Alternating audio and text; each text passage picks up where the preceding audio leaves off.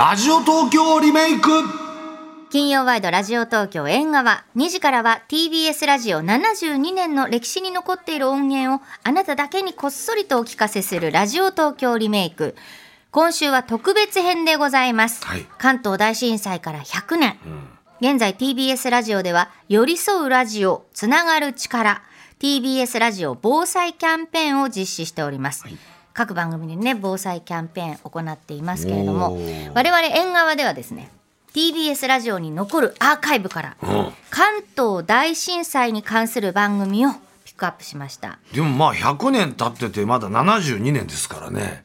リアルタイムでこう振り返ってるってわけじゃないのか。どうなんだろうこれは。あでさらさらにね、うん。これじあの関東大震災起きた1923年。は大正12年9月1日まだラジオ放送始まっておりませんのでね。ね。そうなんですい、よ、NHK がえ1925年その2年後うん、2からです年後なんだ、ねそれでもすごいな。そう。で今日どんな番組を取り上げたのかというとはい。1983年、昭和58年の9月1日に放送された番組です。はい。防災の日特別番組東海型直下型地震に備えようという番組なんでございます。で今から40年前です。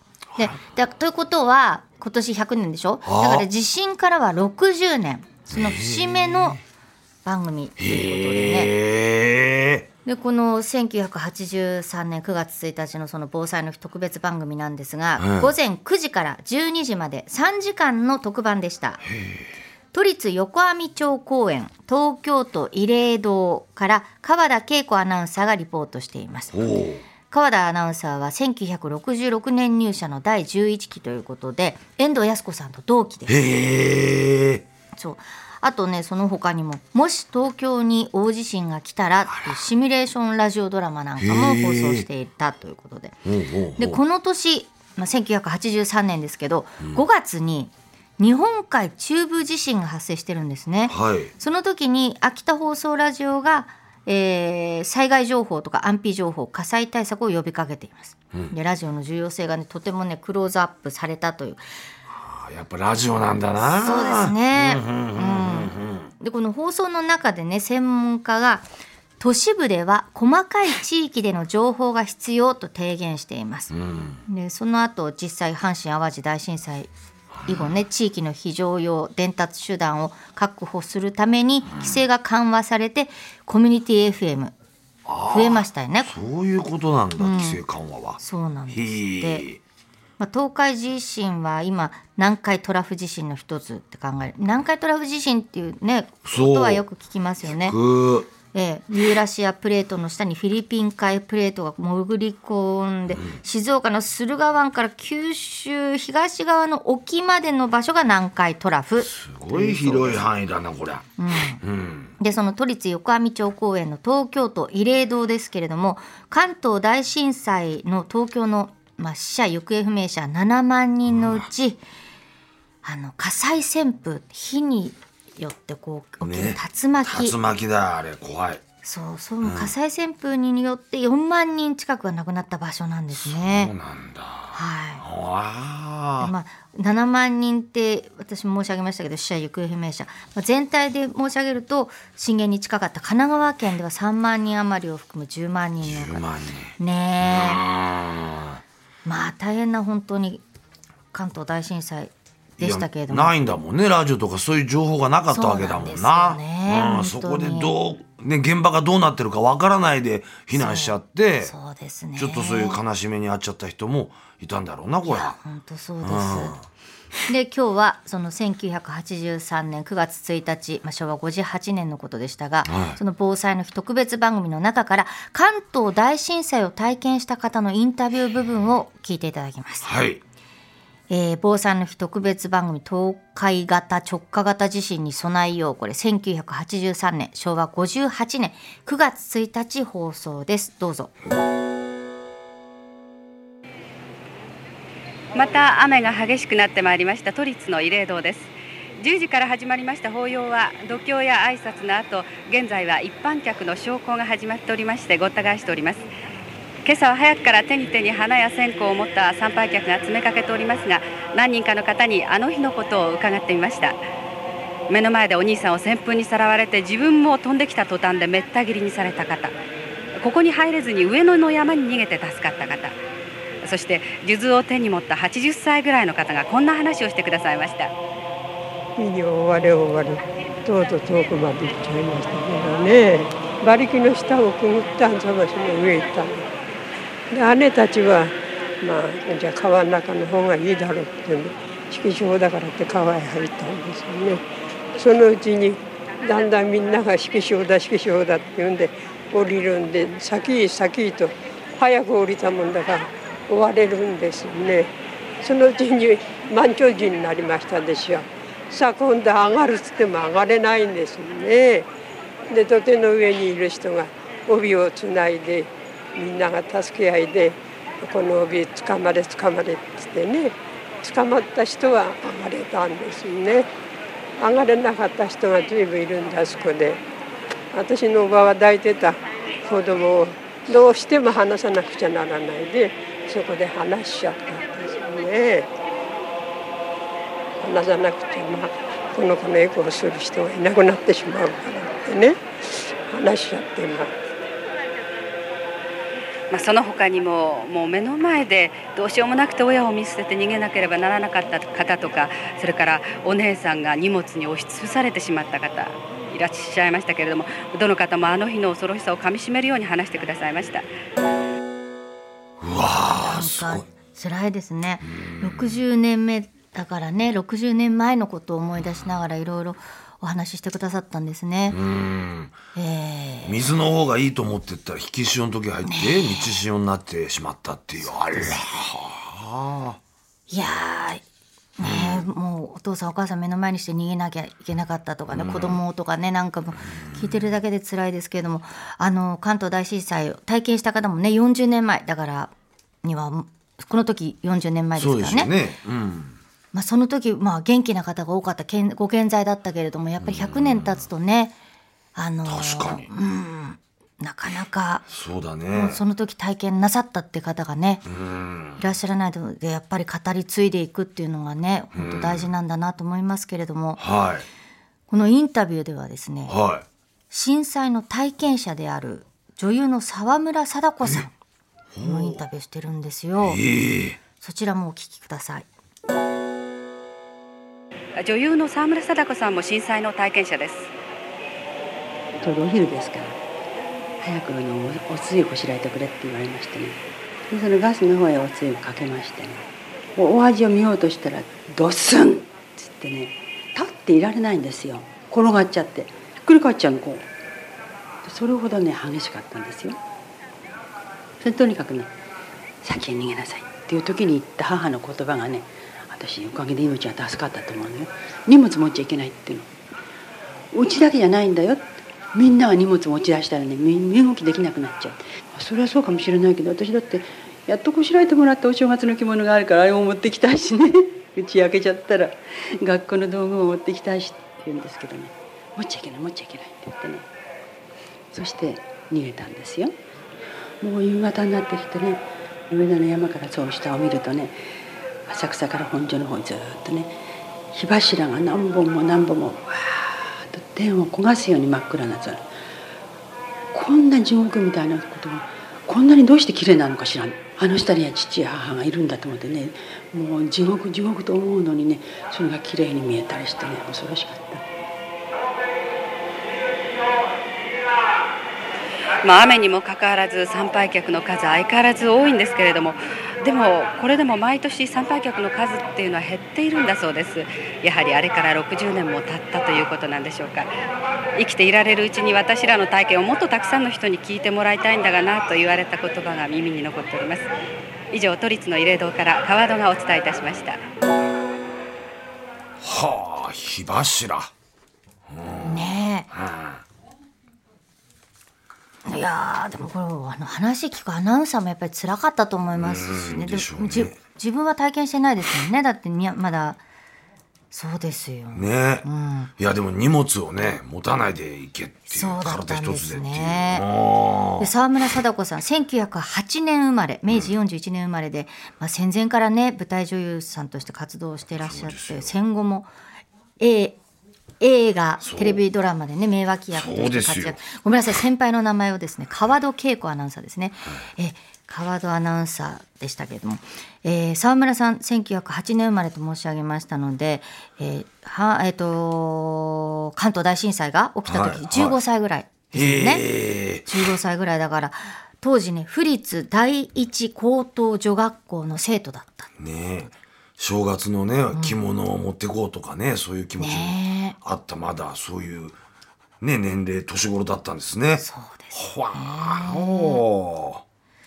でも本当あの川田アナウンサーも言ってましたけどやっぱり生きてるうちにねーそうですね。っておっしゃる方いたんですねやっぱりね。ねえ、うん。60年だもんねそれだってね。そうですねそうだだから戦争だってそうだもんねだってもう、まあね。ね。確かに。ということでですねはあここで今日はねゲストをお。お迎えします。お願いします。ウェザーマップ所属 TBS ラジオでおなじみの気象予報士であり防災士の資格も持つ長谷部愛さんです。よろしくお願いします。よろしくどうぞよろしくお願いします。防災士の資格を持ってんですか？はい。ええ取りまして。すごいなあ。防災士ってな何なんですか、はいどういう？防災士は、はい。あのやっぱりこのどういう災害が過去にあったかっていう基本的なことを学んだり、あとこう発災した後に、まあどういったことをしなければいけないのか、まあ防災グッズどういうものかっていうところから、あとこう地域のコミュニティとかそういったものをどうやって構築していくかとか、まあ社会の中でどうやってこう支えてあっていくかみたいな、そういったことをまあ全部考えるみたいな基本的なことを学ぶ防災についてそういう資格なんですね。すごいね長谷部さん。気象予報士でもあって防災士他にもなんかいろ運転免許ぐらいですか？運転免許とあと教員免許か。な、ええありますね。ちょっと運転免許で安心したところで教員免許も持ってるの。すごいですね。資格すごいですよ。本当普段長谷部さん金曜日ってどうして、休み？もしかして。お休みなので。ごめんなさい。すい今日ません。ありがとうあのいつ来てくれもここらて辺プラプラ歩いているのでいやありがとう寄ございまりますした。ね昨日もねラジオのね、あのとこであったですよね。私ラジオニュースだったからね。そうそうそう、まあでもほら100年前もちろんね、そのなんだろう携帯も何もない時代ですしそうですね。そういう通信のね本う。ん、そういう手段もなかった時代。まあ今はこうなんつうのかな、あのミトンちゃんの番組でも言ったけどこうアプリとかでそういったハザードマップだとか、そういったね防災情報とかパッといただけるっていうのはあるけどね。そうですうん。よね、そうだよこれは、うでん、あのまあ、関東大震災から100年ということでねまあ、TBS ラジオのアーカイブに本当貴重な証言もあったんですけれど、はい。はい、そこからやっぱ学ぶこともあるなというふうに今思いました、聞いてて、はい。やっぱあの道潮になって水が増えたってお話ありましたけれども、ね。多分それと、あの東京湾関東近海ってあの沈んだ場所と、盛り上がった場所隆起した場所と、あの土地がそもそも沈んだ場所が地震の影響であって、そうなんですで東京湾の北部って沈んだ場所だったんですね。近くのあの神奈川県の生麦とかははい。30センチくらいこうぐっと急に土地が沈んだので多分その影響もあって水が水位が余計高くなったのでなかなか逃げることもできなかったかなっていう。はい、だから沿岸だとこう津波だけではなくて、そういった地盤沈下とか、海の影響を受けるっていうのも考えなくてはいけないなっていうのをすごく思いました。そうだね、うん。あとねあの関東大震災がほら起きた時間がね、うん、昼飯のね時間だとか言って。っていうこともあってね。で、うん。やっぱ起きてそれで建物がこう崩れるっていうその一時被害よりもそのさっきも火災旋風っていう言葉ありましたけれども、火柱とか言ってましたけどね。火災での犠牲者が多かったっていうことがあるんですね。犠牲者は9割がやはりそっちの二次被害火災の。でお亡くなりになったっていうことだったんですけれども、はいええ。やっぱりこの火災旋風ってすごいもので、火が竜巻状にこう上に立ち上っていくんですけれども、50メートルから200メートルくらいの高さ。そんなに行くの？そんなに？はい、だから少なくても50メートルということなので、あのビル10階くらいはその火柱が。ええ怖あのハワイのね、そうなんです言われてますもんね。同じことが起きて、でこの時ってあの日本の近くに台風が、まあ、日本海に台風があって、関東すごい強風だったんですけど、ハワイも近くに台風があって強風で火災旋風が起きてしまったということで。火が時速70キロで迫ってきたっはい。てハワイの場合うは。わだってもうそれ逃げてもさとてもじゃないけど。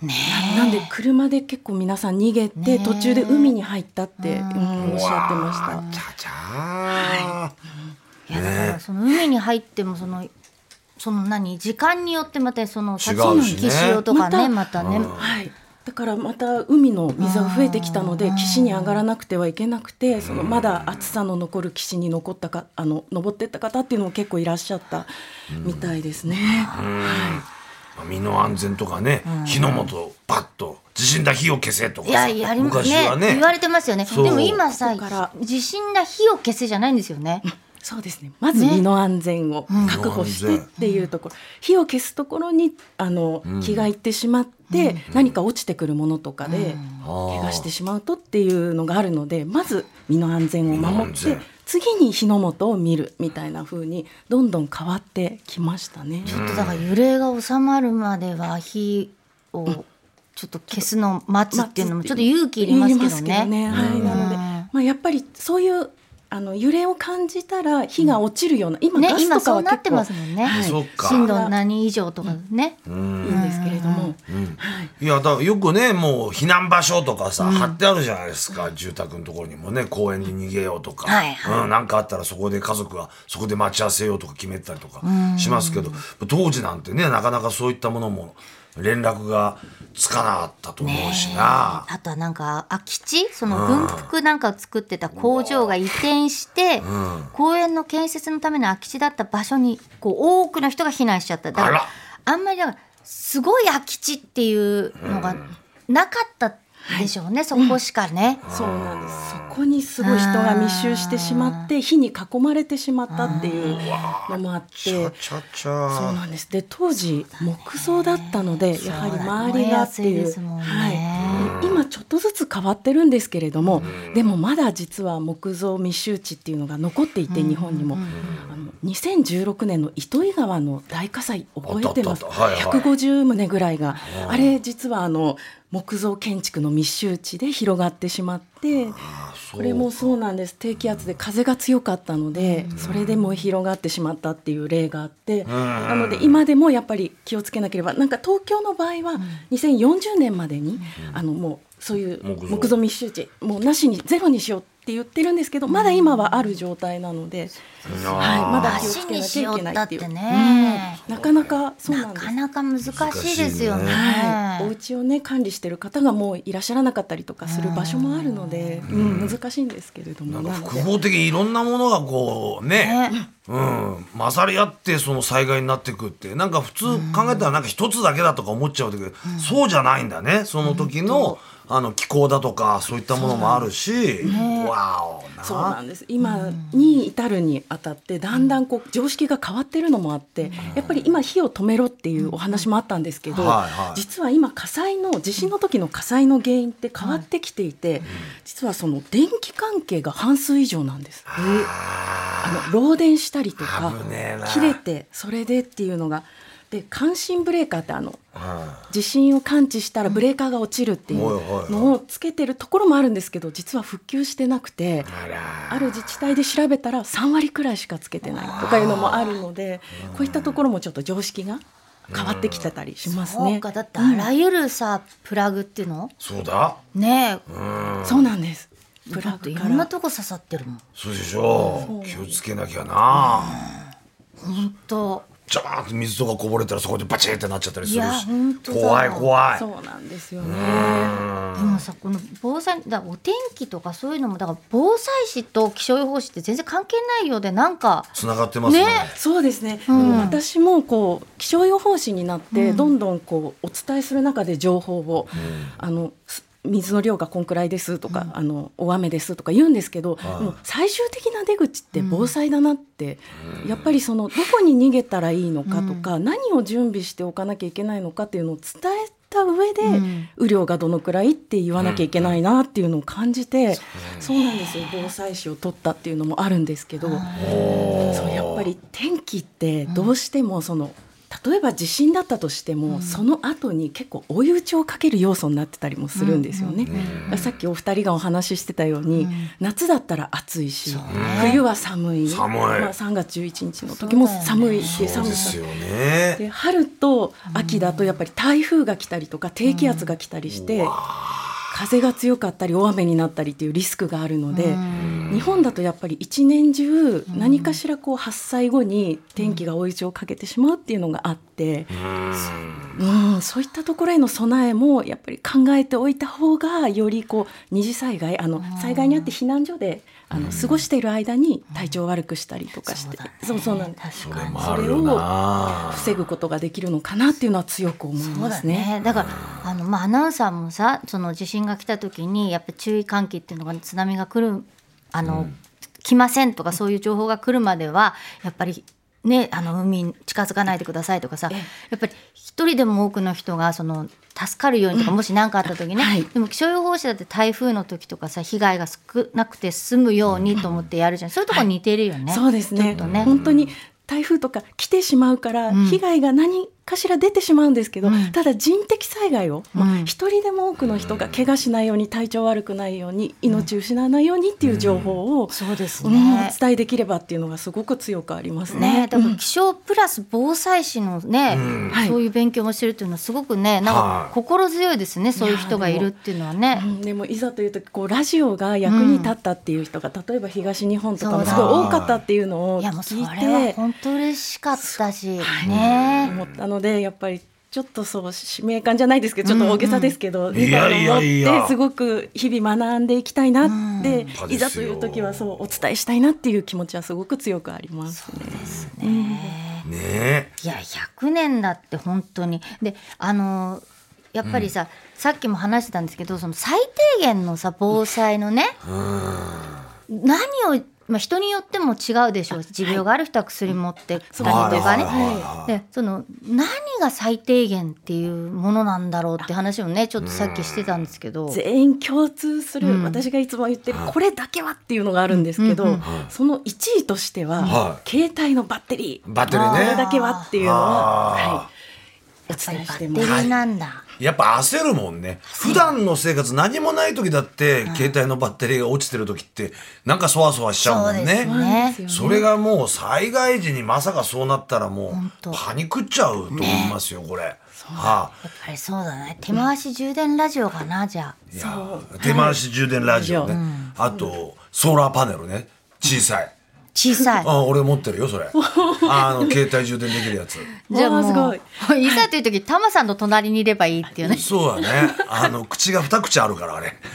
そこを一人あの500円で。まあじゃあそういうこと言うんじゃねえよ 本当に。本当だよ。ひどいよそんな。な困ってる時はお互い様なんだいや優しい。はい、水で発電できるやつ知ってます？水なんかコップみたいにコップポって入れると発電できて水だけで。それで充電携で帯きるのあんの？携帯だったら充電できるくらいのはあるので。いろいろあるので。今すぐポチッとしよう、うん、やあだからバッテリーがねえやこれ。焦った。地震の時ももちろんそうなんだけど、この前なんて雨の時停電になった時だったらすぐにまあ復旧したんですけどでも怖い。そう。あろうそくがないとか懐中電灯がとかあ電話がとか。でもあれ何あのペットボトルのさあはい。ね？はいペットボトルをランタンにするってやつですよね。あ下になんかさ、はい。携帯電話置くとはライトみたいになんのねい広がるやつね。はい、あのペットボトルに水入れておいて、そこの下からあのライトを当てると、ランタンみたいになって部屋全体が明るくなるっていう一点だけじゃなくて、ね。あれすごい。いや、はああいうのだから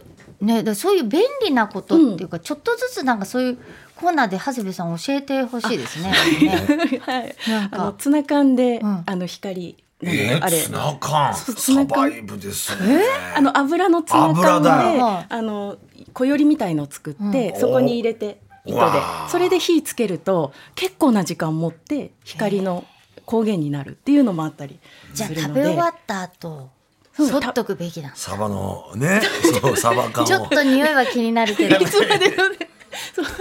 まあまあい。ざとなったらってことですよ それをだから常備しておけばいいんだ。防災用品として、そうツナ缶を持っておくと、うん食べ物にもなるし、明かりにもなるっていう。ああ。はい。二席。ほらやっぱりとにかくねもうね、何もない時だからさそれが続くとやっぱりこうやってねついつい忘れてしまうからね、なんかやっぱちょっと残しとくっていうかね。入れとくといいよな、ね。うんあとさ家にいる時にもしはい。ねひその地震が来たり災害がっていうのはももし準備してあったら安心なんだけど外にいる時になんか持ってた方がいいものっていうのがねやっぱり充電器くらいですかね。そうですね充電器とか。まあでも情報が入るからねまずそれで。そうですね情報で安心っていうのと。そうそう。そうですね、あと、まあ、自分のその職場と自分のお家の近くの避難所がどこかってお家だけじゃなくてうん。職場の避難所がどこかとかうん。自分の行く経路の中に避難所があるかとか知っておくと実はとってもいい。ですね。そうだな、うん。あなかなかねお家だけっていう方もいると思うんですけど。はい、勤めてる先のっていうのもちょっと一つ考えておいていただけるといいかなと思ってます。うん。会社と自分家の間のもう知ってる人の家とか調べまくるそう。あとトイレとかね そういうのも全部調べてるよ俺は、ええ、なるほど。ね。いやでも本当こうやって考える機会はね大切ですね。大事大事。絶対大事なの、うん。ね。うん。いやうんよかった今日は。お休みの日なのに。来ていただいてありがとうございます。ありがとうございました。この後いっぱいやってから帰ります。いいですね。気を。つけてくださいよ。はい。何があるか分かりませんからね。はい。えー気象予報士の、えー気象予報士で防災士の長谷部愛さんでした。ありがとうございました。ありがとうございました。でさラジオ東京リメイク来週9月8日の居酒屋風メニューの予告なんですが生きのいいのが入ってます。950円。なんだろ950円だからちょっとうちょっと前。前ですね。前なんだろうね生きがいってね。魚かな？ギョギョギョはいねえもんな。まだその頃デビューしてないもんね、なんだ。気になりますけれども、はい生きのいいのが入ってます。950円ということでお送りします、はい。以上ラジオ東京リメイクでした